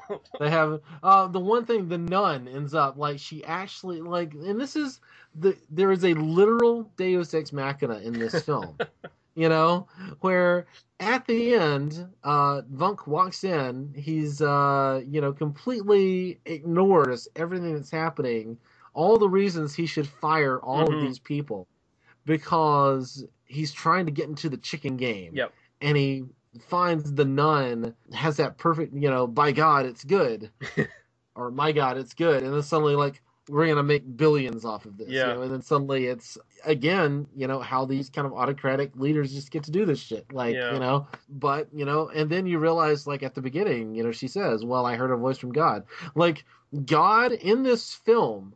God made her join this academy so that our heroes of the film could become fast food managers. Yeah. Like God himself has come into this universe and uh, made this happen for these people, uh, which I think is fascinating. Mm, Uh, because uh, the way I would have ended this film, it would have been more traditional, but it would have been the ending montage where you see where everyone ends up. So, like, like the Animal House montage, right? exactly, exactly. Um, uh, the the nun, she would have you would have seen her face on all kinds of billboards with the slogan. Uh, the fat guy, you would have seen him in like a weight loss treatment program or something like that, or you know, as a as an exercise guru or something like that. Um, Sure. you would you would see the uh, Latin American woman like back in her home country, like overthrowing the government. And and putting a, a Buster Burger Yeah. in, in place. Yeah. Uh, you would see you would say Magneto Jones not selling out to the man and sell and singing the corporate song. You'd see him like singing like some Motown shit somewhere, uh, and you know, and and wh- whooping it up instead of singing the theme song. By the way, there's like five or six variations of the fucking theme song in this film, which was kind of impressive. Like there was some forethought into this. Like we're gonna put different versions of the theme song and like jingle versions of it and stuff into the whole film. It's like a thread going throughout the entire thing. There's way more effort in this film than it deserves. Like there there is so much going on. There is a we have not even mentioned this. There is a like helicopter sequence in this Mhm. film. Like a a full fledged they had some money to hire a helicopter for a couple Yeah. of days sequence in this film, which I'm amazed that that uh, and and it's uh, the the whole point of it is To see uh, Randi Brooks' tits, yeah. Randi Randi Brooks wants to get laid, you know, and that's that's the point. You know, there is a uh, there is this kind of thing of like remaking old films Mhm. from the '80s right now, and uh, this is this is one. I mean, you probably couldn't call it Hamburger the Motion Picture. Like you, I would love to see like a spiritual sequel to this. I'd love to see like a version of this in like set in a Walmart kind of environment, or um, you know, so like a like a Whole Foods. I think you could do a lot with like a you know the the, the Whole Foods Yeah. parody or the uh, you know um, you know find a find a new sacred cow to to kind of poke at, but um, the, The, the, the only reason they called this film Hamburger the motion picture was because Hot Dog, the name Hot Dog was so successful. It was like totally a produ- producer's kind of thing. It's like, let's call this one Mhm. fucking Hamburger, you know? And Right, um, right. and the two films really could not be more different in, in in so many other ways. I mean, you know, other than the fact that they both we're talking about them together and they both have some tits in Mhm. it. Um, you know, one is a fairly kind of grounded, dramatic piece, and the other is a very broad and silly comedy with uh, some some gross out moments. Uh, uh, and they, uh, you know, has a beautiful mhm. woman. so and I'd, I'd that's why we're talking. and I'd be together. remiss if I didn't mention just briefly the subplot with the nerd character where they basically they do genetic experiments on him. They they fill him with chicken cum. right like like what is what is the uh, what is the point of like i i i get every, from the point of view of the uh characters in the movie i get the rest of it but what does turning this guy into a chicken have anything to do with selling chicken in a I don't know. restaurant like My, my only assumption was that they were eventually going to cut him up and eat him, like in in Yeah, or like maybe they were worried that the additive that they were adding to their chicken, like I kind of got the impression that, like they were adding some additive to the Yeah. chicken that made it taste extra delicious, but that if you got enough of it, it would do this to you or something like that. Like you know, and I was just, I it's just, I like, I didn't, I, I, I still don't really understand where that came No. from. I will say the actor sells it. Mhm. Like you, you've got to give this guy credit for uh, really pushing the limits of, of uh, you know, if you've got a, a silly, very broad comedic role like this. You've just got to believe it 100%. Oh, no, he- and that's the only way he, to he, get do, away with he it, does the know? nerd role on the level of like Eddie Deezen, who you know basically did the nerd in almost all of those fucking films back in the day. But Very Yeah. effective. Um, uh, I, I've I've got nothing else to say, but I, I really like it. Like I actually I like all three films that we talked about tonight. But uh, I I do as well. I think uh, you know I will say that the uh, the daughter uh, Debra Blee, yeah, Debra Blee is fucking Mhm. gorgeous. That's that's you know I feel bad that that's kind of where, where I land on this, but yeah, wow. No, Mm, I bet um, you. I, I, bet you the Beach Girls is on YouTube, so um, I, I'm gonna have to go uh, check Hmm. that out some sometime very soon. And, Yeah. uh, yeah. No, that that's kind of. Uh, would you like to rank these three since we we kind of did that last Yeah, week? Uh, um, you know, kind of favorites at least. I would, as much as I want to say, Hot Dog is the better made movie, and you know better acting and everything across the board. I'd actually say I appreciate Hamburger a lot more just because there is so much going on in that film. Like once you get past all the sort of stereotypical shit, it there's actually some really good satire and stuff going on to a level where I really appreciate it. So that would be like my number one. Then I'd go Hot Dog. Then I'd go Malibu Bikini Shop, and only because Malibu Bikini Shop is it doesn't try to be anything other than what it is. So you know, Right. Uh, I would probably probably give you the same order. I, I think in terms of my enjoyment watching these again. Um, I think uh, Hot Dog was probably the one that I enjoyed watching the least, um, just because it, it is a lot of uh, ski footage hmm and uh, not particularly visually interesting to me. You know, it, you know, it is just kind of a, a fairly straightforward sports movie to to Yeah. some degree. Hamburger definitely has the largest. Uh, it's uh, it's definitely trying for the most.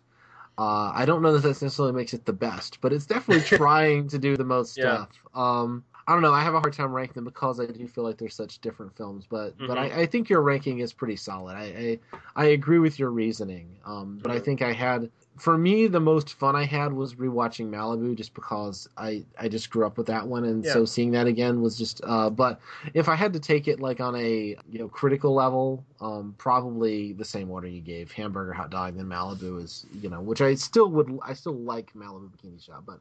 Uh, it's not really trying for anything um, Mhm. at all interesting, you know. All right. Um, so Daniel, tell us about your amazing Doctor Who podcast.